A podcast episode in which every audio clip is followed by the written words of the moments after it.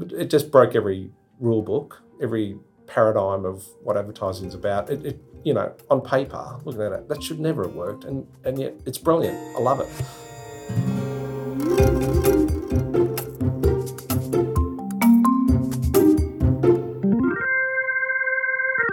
I'm Darren Woolley, founder and CEO of Trinity P3 Marketing Management Consultancy, and welcome to Managing Marketing, a weekly podcast where we discuss the issues and opportunities facing marketing, media, and advertising with industry thought leaders and practitioners. Today I'm sitting down with Ben Slocum, a commercially and creatively focused marketer, mentor, and someone's built a successful career in consumer packaged goods, particularly in beverages and more specifically in alcoholic beverages. Most recently as the director for beer and cider at Coca Cola Euro Pacific Partners Australia. Welcome, Ben. Thanks, Darren. Great to be here. Thanks for the invite. Well, it's interesting looking at your career because you started off in uh, mixers, you could say, you know, at Yes. uh, Schweppes Company, or it was Cadbury Schweppes in I, those I, days. I did. I did. I had. Um, I actually uh, finished a BBiz, majored in marketing, and and my first role was with Coca Cola Amatil, which uh, was in sales. So, which I'd highly recommend for anyone who um, is coming through that part of their career, because I think ultimately um, in marketing, regardless of your role, you've got to influence humans. You're dealing with humans, and, and you get great um, technique in that with with something like a, a sales role at Coke. Uh, I then, yeah, did join uh, Cadbury Schweppes and uh, worked on some famous Australian brands in, in beverages, a bit of um, Schweppes mixers and a bit of uh, Cottee's cordial. Everyone remembers the jingle. My Yeah. dad picks picks the fruit that goes to Cottee's. Uh, chocolate toppings, jellies, all those sorts of wonderful things. Um, back in probably categories that weren't so impacted by you know better for you trends and all those other things that have probably retarded their growth you know over the past couple of decades so saw Cottee's at its at its height and got some great you know marketing experience to start my career there And Ben, what attracted you to marketing? Because you know you're sitting there at uh, secondary school. You're sort of the career advisors are saying uh, you can do X, Y, and Z. You obviously chose to do a course uh, with a business focus and a marketing uh, yeah it's a good. It's a good question. It was actually um, I probably would say I fell into marketing in in the respect that I think if you asked me in my final year at school, I probably wanted to do law, and I got close to that mark, but didn't get the mark I needed to do law, and so it's the power of deduction. So you go, oh, I'm quite interested in business business then, so why don't I use that as a fallback? And so I probably arrived at uni on day one of a business degree, going. I think I'm going to do business, but I'm not quite sure what facet of business. And it was it was probably you know again the power of um, mentors and tutors early on can have an impact in your career in the workplace as as much as uh, at on the university campus. So that I distinctly remember two fascinating lecturers that I had in marketing, um, and they were ultimately great storytellers and they were great at espousing the um, the fundamentals of marketing, but they were able to apply their uh, real world uh, experiences coming up through. So, you know, had one talking about when I was in when I was a marketing director, I launched Bank Card in Australia years ago. Um, and just a fascination of my goodness, this guy must be famous, and he's worked on campaigns where he makes TV ads, and h- how cool is that? And then there was some other great tutorials that I had around um, the power of advertising, how consumers work, you know, what, how the uh, psychological consumer behavior, the psychology behind it, all unfolds, and and I just became fascinated very early on. So I knew that was um, the path for me, and and probably the, the finance modules at university early on also um, steered me towards marketing rather than the finance uh, game, which I'm very thankful for. So Well, it's interesting, isn't it? Because you know, when you think about business, most people think about accounting, finance. You know, Yeah. maybe doing an economics degree. Yeah. And then at the other extreme, you've got the Bachelor of Arts, and you Yeah. know, you do something down there that you'll end up in business. yeah, But marketing really, in many ways, sits between the two, doesn't it? Because it's ground in commercial realities, in that the role of marketing is really to drive gr- business growth. Yeah. But it's also got that sort of in the intangible part of you know the sort of psychology of consumers. yeah, yeah. And, and you think about how marketing's evolved, and it's probably um, I'm probably talking about how my career has evolved over the past couple of decades as much as the marketing discipline has evolved in Australia. So, if I think about starting off in my career, um, I sort of sometimes shudder because I, I think it was close to 100% um, gut feel, intuition. So it was who had the best idea around the table, who could influence the sales director, and ultimately get the market managing director to agree. And then how do we make that? How do we roll that out through customers and, and through the sales force? And you know, it was a little bit finger in the air, um, not a lot of science behind it. And now you compare it to you know performance marketing or you know some of the um, fascinating ROI models that are now out there, which are quantitatively backed, which quite analytical, quite um, directional from that perspective. So, well, because uh, you know, in the last uh, decade, you know, especially mm. the amount of data that's available, you know, that that wasn't there before. You know, marketing was largely based on market research, which was hiring some company to go out and mm. either doorstop or phone up or mm. uh, you know collar the people in the shopping mall and, and ask them a whole lot of questions and, and that was your insights into the marketplace at yeah. best yeah and, and there was nothing wrong with that because that was probably that was probably all we had at the time and, and I and I learned a lot about consumers sitting behind the glass you know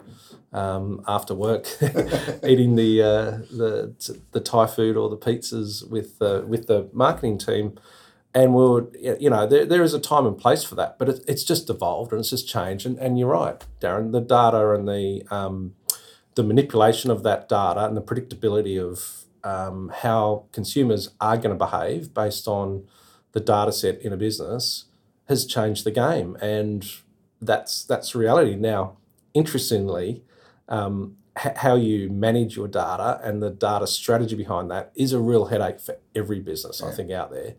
And anyone who tells you they've got it all sorted, I think you, know, you just sort of question we ha- them. We right? haven't found anyone yeah, yet that's yeah. got it all sorted, but yeah, you know, there's certainly some that have moved moved quite a substantial way down the path. Because one of the problems is that there is so can be so much data yeah. and filtering through the, the wheat for the chaff is yeah. a real issue because you know you're just overcome by you know yeah. thousands of data points which is you know one of the problems. Yeah. Yeah. And it's a maturity curve that every business is going through. I'd say most are at you know level one level two which is my goodness hasn't the world changed? Um, what data do we have? Is it usable? Is it useful um, who owns it within the business through through to how do we automate, how do we then use predictability, yeah. and then how do we uh, grow customer base or grow sales or, or demonstrate ROI or help navigate the business complexity. So um, it's going to be an ongoing journey, and it's certainly changed because um, 20 years ago when I was a brand manager, um, data was kind of like last month's sales. Yeah. And now it's the um, the engine room of a business in, in a lot of respects. And one of the other issues is that a lot of the data today is behavioural data. You know, uh, people talk about it, but it's actually what consumers are doing largely online. Yeah. And the part that's missing from that is the piece of data that makes sense of why they're doing it. You know, it's really interesting that when you talk to, you know, for instance, uh, performance marketers, mm. they can tell you how many people. Clicked on something mm. and how many people went through from a, a lead to a purchase. Mm. But when you ask them why did they do that, they've, they're then back in that world of mm. having an opinion or hypothesizing what are the underlying drivers. And yeah. still, the only way we can do that is actually ask consumers, isn't it? Yeah, that's right. So you. So what? So you got the the uh, you got the usage, but not the attitude, and, and yeah. you still need to understand consumer behaviour um, from that. And predictability um, will only get you so far. But I think I think the as businesses do go on that maturity curve, I, I think um, you can't you can't lose sight of the intuition that still. I, I mean, I think most businesses have problems that they're aware of. If you were to sit down with the exec team or the mm. or the senior management and say, what are the issues that keep you awake at night? And then I, I also think that most of those people sitting around that, that table would have hypothesis or on their on their way to solutions to help solve, mm. and that's before even turning on the Excel spreadsheet or anything in that regard. So I still think that humans solve problems. Yeah. And Absolutely. That, Well- we can't lose sight of that in, in We are business. great Yeah. sense making Yeah. machines, right? Yeah. If something doesn't make sense, the thing that human beings do really well, and and you you've used uh, opinion and hypothesis, you know, Mm. but these are all words of just the way that we look at things and try and make sense of it, and we'll throw out, well, here's my opinion, here's a hypothesis of what could be working, and it's really important because it's actually part of the creative process. Yeah. And I think that's one of the things that you know business has been crying out for Mm. is that need to build in uh, creativity and Mm. and because that's where innovation, Yeah. new ideas come Yeah, from. yeah, yeah, spot on. And, and I also think you know in a in a more complex environment um, with with the pace which is faster, with pressure on results, with probably less resource in most Yeah. corporations these days. Let's be honest, they're they're fairly well leaned. They're not you know dripping with additional humans, sort of walking around wondering what where can I where can I help. So we're in that environment, and and it's high pressure stuff. And and I do think um, starting with the hypothesis of what the problem is to be solved is seventy percent there. You, you, and Yeah. I, you don't have time to clean sheet a lot of these things. So use your use your experience, use your intuition, but make sure it's fact based and analytical when you're applying the the solution. So I think that's probably the the model that I've adopted in the last few years. Yeah, um, there's a there's a quote around that which is you know everyone has an opinion, but if you don't have data to back it up, Mm. then don't bother talking because Yeah. my opinion's worth more than yours. Yeah, Yeah, yeah, and it yeah. sort of falls into that Yeah. because you know you said earlier, around everyone's around the table. It was who had the strongest opinion, or who. Mm. Had, well, now it's all about you can have the opinion, but if you can't back it up with Yeah. some uh, tangible, you know, evidence, Yeah. then then you're uh, a bit lost. yeah. Trinity P3. So Coca Cola sales, then you Yes. went to Schweppes, and then you made a leap to Lion.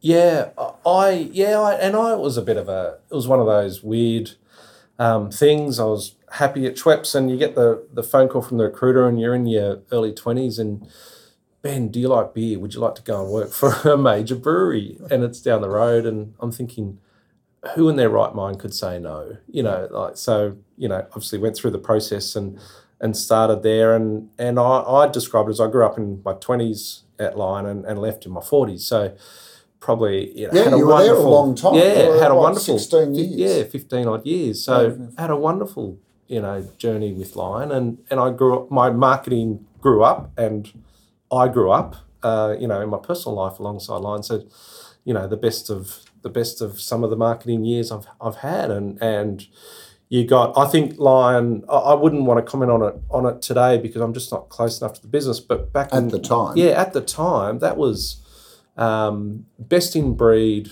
uh, blue chip brand management uh, pedigree that invested in people, had a great culture, had great budgets, high profile brands, and you got to shine.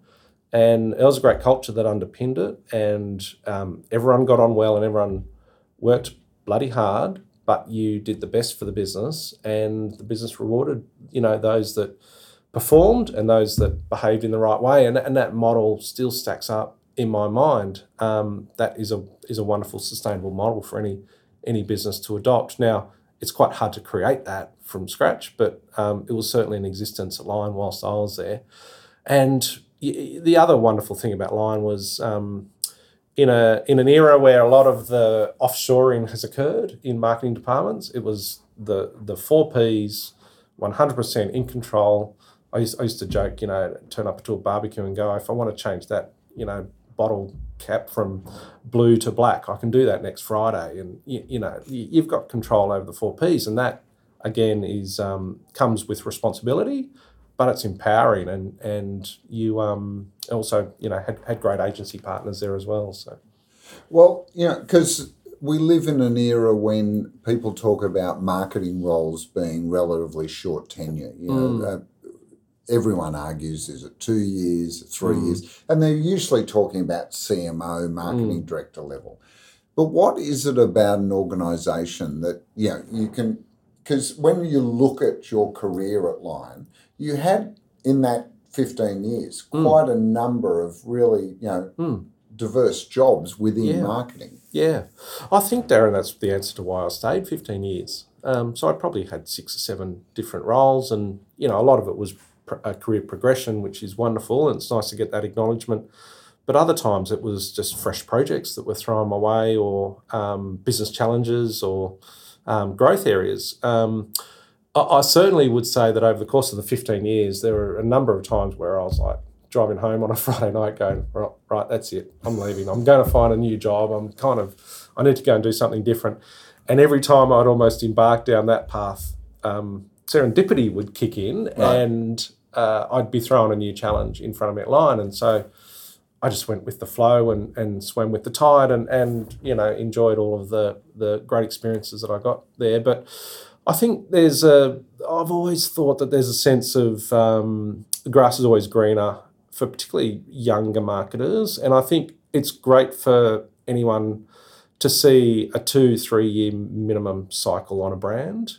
You know, year one's really understanding where's where's the brand at, diagnosis of performance, understanding consumer typologies and the need states and what drives what business model is, is the brand operating in year two you get to create your own plans but you've got to execute as well so it's a two to three year and and people sort of lose sight of that and they jump a bit too quick and Yeah. zigzag around and I, I don't know like I, th- I think if you were to say if if the marketer Ben the marketer 20 years ago what would you what would you say to him? I'd probably say to myself um, I think try and find a line and try and grow with the organisation which is a lot better than zigzagging around but you've got to get diverse experiences and you've got to you've got to get fresh you've got to get some fresh things thrown at you hopefully in role um, and if you're not then you would consider leaving but in, in my mind with the dynamic landscape we're in every role's got fresh things being thrown at it because it's such a complex environment that we're navigating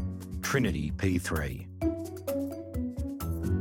Do you think it's also um, because you had some pretty iconic beer brands to work on? You know, James Squire, Tooheys. Yeah. What else? Yeah, there was quite a few in that. Yeah. in that portfolio, weren't Yeah, there? yeah, superb portfolio, great international brands. Um, yeah, whether it's you know the Forexes, Tui's, Hahns, um, Heineken's, um, Corona there for for a while, and then just the you know little creatures and so again you know a great breadth of brands and you know budgets from um, hardly anything through to you know significant you know um, huge budgets in in the in the day. So um, yeah, it was it was an op- it was an opportunity that I, I looked back on with high fondness and you know a lot of great friendships and even to exist to this day in, in the agencies that I got to work with through there and um, yeah, very cohesive environment. Trinity P3. Now, you mentioned agencies a couple of times, and, and I'm really interested in understanding from your perspective that relationship, you know, because Mm. one of the things that uh, we find in categories, you know, whether it's automotive or financial services, Mm. and even in financial services, banks versus insurance Mm. versus super, you know, or um, or alcoholic beverages, you know, the beer category versus the wine category. Uh, marketers will often say, well, we're looking for an agency and they've got to have experience in our category. Now, I always think that's, but they can't be working for any competitors. That's Yeah. the, the next line. It's sort of counterintuitive. You know, I often say to them, that's like you want the experienced junior. Mm. You know, it, it's, you can't get both. You can't get someone with deep experience in your category. Yeah. And why would you want that? Uh, I mean, I always had a view that um, I'd prefer to work with a select, you know, a close number of agencies, um, but bring them into the tent. So they, they were sitting around the boardroom with us, trying to solve business challenges as much as writing the next copy or um, launching next year's NPD launch, you know, that, that sort of thing. They were trying to tackle business issues. Now, easier said than done and you don't always get a brief. Sometimes it's like we do need a piece of outdoor for Christmas, and it needs to say X, Y, Z, and that goes with the territory. But I I was of the belief that um, if we bring them into the tent, they're a true strategic partner, and you want to share what's and all where, where the business is at and what the issues are and, and what competitors are up to and what the category dynamics. So I understand that that also brings that um, uh, oh, you want some depth, depth of category experience. But if you work with someone and you and you open book it and you are genuinely trying to get to know each other and collaborate on these issues, it doesn't matter. Their transferable skills are in strategic thinking, creative development, in Yeah. deployment, and they're transferable. Whether it's a car, whether it's a carton of beer, whether it's a, uh, uh, you know a banana, and it's they can do it, right? So it's so it comes down to who do you want to work with, where's the chemistry, and then bring them into the tent and put value into that relationship because on a Tuesday uh, night in cold, wet, wintry conditions, you want them thinking about your business, not someone else's, when they've got the choice of discretionary effort. So that's how I. Um, that's how I sort of would view the the re- relationships I've had with agencies over the years as a bit of philosophical uh, perspective. And that idea of bringing them into the tent, you know, because obviously that comes with a huge amount of trust. Yeah. is the first thing. You Yeah. know, yeah, and, and I think you hit the nail on the head. You mentioned chemistry. Mm. I think chemistry is far more important than having an agency that knows the category or has Yeah. experience in the category. Trinity P3. The other thing, uh, you know, people talk about, uh, you know, certain categories get quite boring, Mm. and, and and there's criticism of Australian beer Yeah. that you know for the last ten years it's been sort of the same thing over and over again. Yeah. Because when you learn the category, you don't just learn how it operates; you also learn what's acceptable and what isn't. Yeah. So it's very easy to fall into a rut, and I think that applies to any category. Yeah, yeah, it's an interesting one. The the the um, the uh, com- commentary around Australian advertising in beer um, has it has it waned or not? I think a couple of things I would say about that is it's quite difficult with regulations, and I and I experienced that at Blackmores as, as much as you know in the alcohol industry. Like there is a high degree of responsibility that needs to come with communication and messaging. Firstly, and then secondly, I think Well, uh, yes, the Yeah. regulations say you can't infer sexual or uh, success. sexual success or Yeah. change of mood. and, and everyone needs to look like they're over 21, Yeah. not just 18. Yeah, and- or 25 Or even. 25, So, yeah. So, yeah, there are not- some rules, but. I mean, that's that's like trimming the edges, isn't it? yeah, I mean, I'll give you an that example. Everyone in automotive says the best view of a car is the Mm. front three quarter shot. mm, Yeah, so every car is shot that way. mm, And it's like, so why do all cars look the same? Because they're all shot from the front three quarters. yeah, You know, yeah. They love the grill shot, don't they? Yeah. These these rules that pop up. Yeah, yeah. Oh, I, I, I, fresh thinking is is incredibly important, and um, you know sometimes the, C- the CEO or the MD used to ring up and say, "Oh, we've had a change of personnel," and and they're sort of tail between the legs. It's a it's a bit of an ugly phone call, and you're like, "That's fine," you know, like get some fresh dynamic thinking on the account. Great, like away we go. I think the other thing is, um, and this is probably a bit contentious for me to say this, but um, if you think about what are your favourite ads, you know, for me, the Cadbury Gorilla ad, Oh yeah. um, it just broke every rule book, every paradigm of what advertising's about. It, it you know, on paper, looking at it, that should never have worked, and and yet it's brilliant. I love it. The um the the Sony coloured balls down the San Yeah. Francisco streets, you know, they're some of my favourite pieces of advertising. I can't tell you a great piece of digital advertising that springs to mind. And we've gone from, and I'm not saying this is right or wrong. We've just we've gone from um, relatively large, impactful, high reach TVCs, of which you used to do one or two every so often, through to we now do hundred pieces of bite-sized content in seven second snips made Yeah. for the mobile phone, and The canvas has got canvas much is shorter, small. smaller, hasn't it? and the power of the thumb scrolling down the screen means that it's pretty hard to stop someone hmm. scrolling that thumb down. And I can't think of a piece of pure digital content that stopped me in the tracks and has been is, as impactful as Cadbury Gorilla or Sony colour balls. Now, um, I'm sounding like a dinosaur when I talk about this, but what it's part of the paradigm of what we're living and grappling with. Do you think it also, you know, the other way of seeing that challenge is that it is a challenge. and that marketing needs to think, you know, more broader in the way that we actually use these media. Mm. You know, I think it's become very easy to use social media as the default or digital media, Mm. you know, as the the default. But there's some significant limitations, and also if you're not willing to make it jump out, if you're Mm. not willing to push the boundaries, then it does quickly become more of that digital wallpaper that uh, Yeah. everyone's falling into, Yeah. which then puts it back on marketing and the and the and the agencies yeah. to really push those boundaries. Because certainly agencies will complain about you know not getting opportunities to really push those boundaries, and when Mm. they do, everyone celebrates. But the hardest thing, I guess, the the bottom line for me is: Do you think marketers have become more conservative?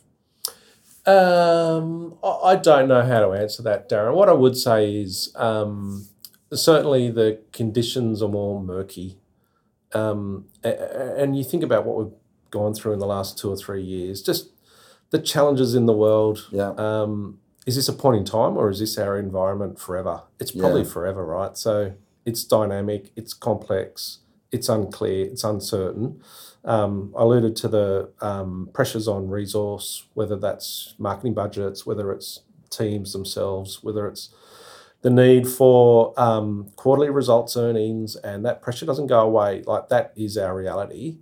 So, um, what, what do you need to do? So, you need end to end business thinking. So, you need to be able to have that seat at the table where marketing is demonstrating its worth. And the only way that comes about is if marketing is talking in financial metrics. And delivering measurable and uh, accountable results. Yeah, the best conversations I've had presenting to boards or to CEOs over my career has been when I've had that fact based financial metrics on the slide saying that if we invest a dollar in outdoor, we will get $2.35 of this campaign. Yeah. If we invest a dollar in TV, we'll get $3.20. Which which is still a challenge, though, isn't yeah, it? I know that's getting back to that black and white and removing intuition, which I was talking about, but that's the reality. Yeah. Um, so, but you've got to you've got to be able to navigate those business issues, not just the brand issues, or not just the creative issues, or not just the social course, media yeah. issues, right? And if you're not doing that, you, you're losing your voice. So Ben, is that the reason? Because you did a post grad um, in uh, business management, didn't you? Yeah, Is that what drove that? Is that that realization of really needing those,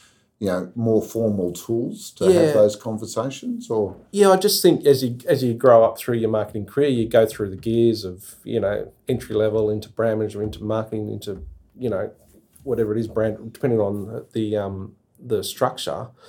But you get to a certain point where if you're not having those end to end conversations, then you, you, you're losing half your voice at the Yeah. table. So I think you've got to have a perspective on the broader business management side of things to be a successful marketer and to have you know long long term tenure Mhm. in, in your career. And and it's the curiosity and it's never stop learning and it's um and it's and pushing yourself and being able to talk to the CEO or the CFO in their language or a board in their language.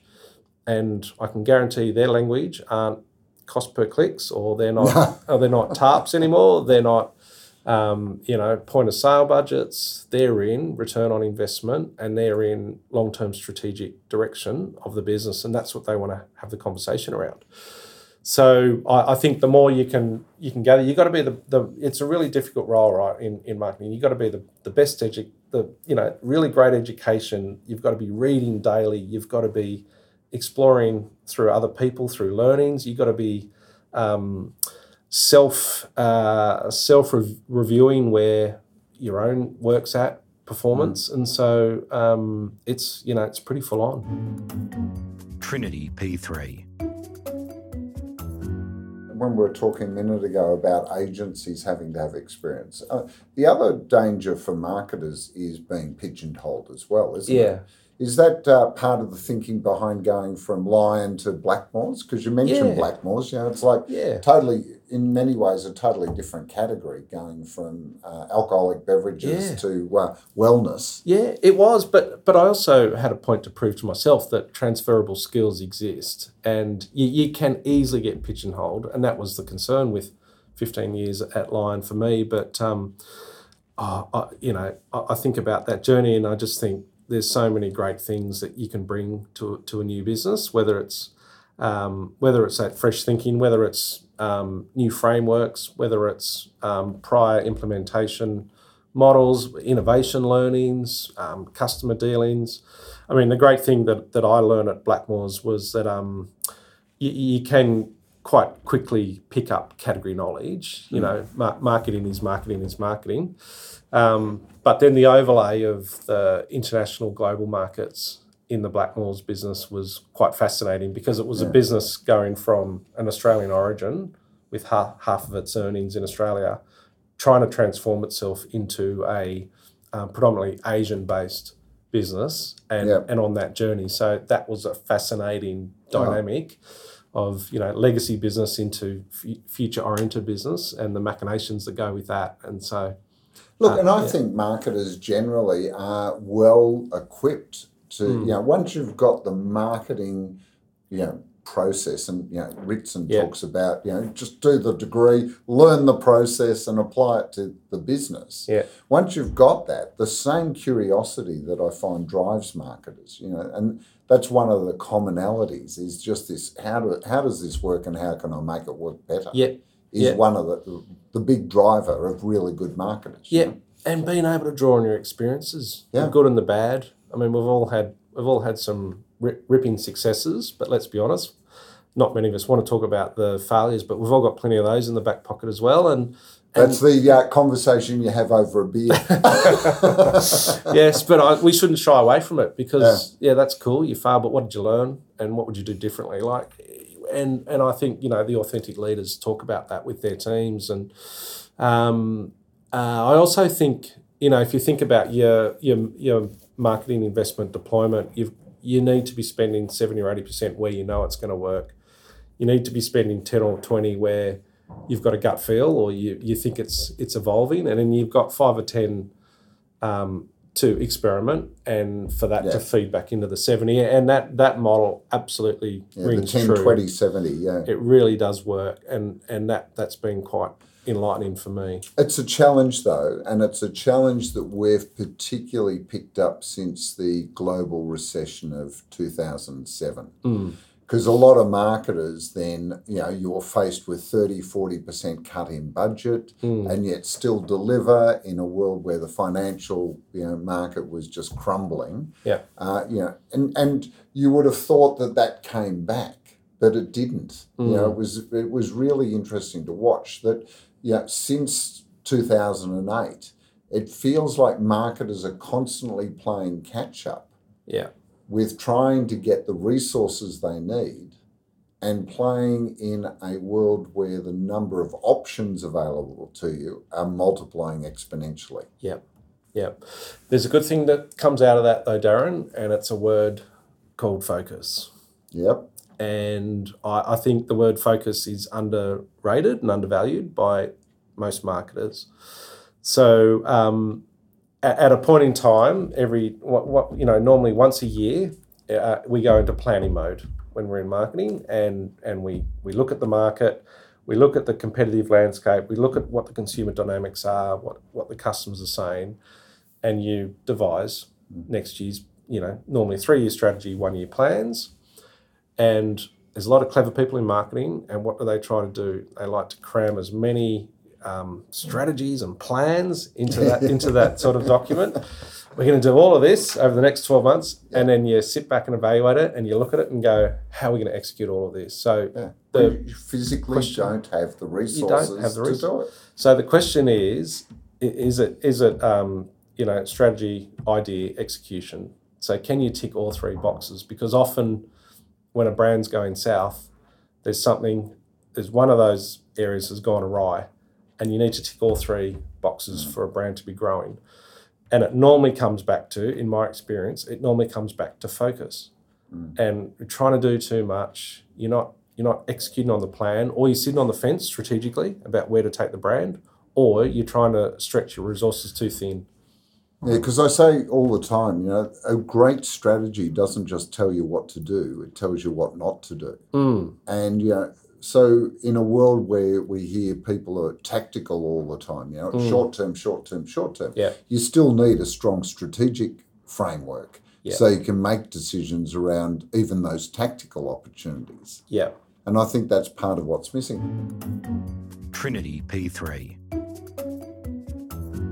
It's interesting because where you're taking, you know, this conversation's taking us into that area of so what are the skills that marketers need today and particularly in the next, say, two or three years, has to be, you know, it's not about knowing the channels. It's not being the latest on TikTok or No. you know or whatever else is out there, is it? It's really No. more about being able to manage that at, a, at that level, isn't it? Yeah, I I think you need to know enough to be dangerous and you need to lean on your agency experts. Yeah. Right, so that's probably a point. I think, secondly, um, I, I sort of would encourage a up and coming marketer to try and get as much diverse experience, and don't be afraid to spend a couple of years going into a sideways role if that gives you a fresh challenge or, or new experience. Um, this whole notion that you have a linear career over the next ten years and you get promoted every two or three years is is finished. Crazy. Yeah. It's crazy. So let's debunk that. But then let's also try and build capability along the journey. And you get that by going up and sideways and across and um, moving around different teams. So that's the capability of the future. And I'm a um, advocate of the general, the idea of a generalist marketer rather than a special specialist because I think you know again to get back to the boardroom table to tackle those issues, you need whole of business thinking. yeah. And um, as much as I would love to be a specialist in TikTok and how to engage in, and get 100,000 um, views in the next 38 seconds, it's not going to be able to help me with the CFO or the C- CEO when they're talking about future business growth. Um, you, you need to broaden your thinking and you need to float up and be more strategic. So, any of those opportunities speak to the generalist nature for me um, in how to assemble a marketing career. Um, I think also it's um, one of the, the the powers that I saw when I was coming through, particularly at Lion. I was lucky to have some great leaders and mentors, and even um, often people who work in and around agencies. Um, I, I often would lean on them and say, "Hey, look, we've got a team offsite next week. Would you just like to come and chat about what are you seeing in brand X Y Z, or what are you seeing in this um, channel dynamic?" Or and they love to talk, and they're highly experienced people that you can learn so much from. So utilizing the the power of the, your, your networks around you, Yep. that the, the village, and then um, investing in um, the talent within your within your team because I I was a beneficiary of that when I was coming through the ranks, and I understand the power of coaching and um, is is really important for talent retention as much as um, people having the, the the great journey in marketing that I had. Fantastic. Look, um, Ben, we've run out of time. Okay. Uh, this has been a terrific conversation. And I, I'm almost tempted to ask you to come back and uh, we could continue it at some stage. So, uh, you know, it's an, op- it's an yeah. open invitation. I'd happy to. I have to double my um, price next time, Darren. Damn. I'm sorry, the budget doesn't extend that far. Focus, yeah. But look, uh, before you go, I've got a question for you, and that is uh, so when Ben Slocum's sitting down at the end of a hard week, what is it that uh, you enjoy as a tipple?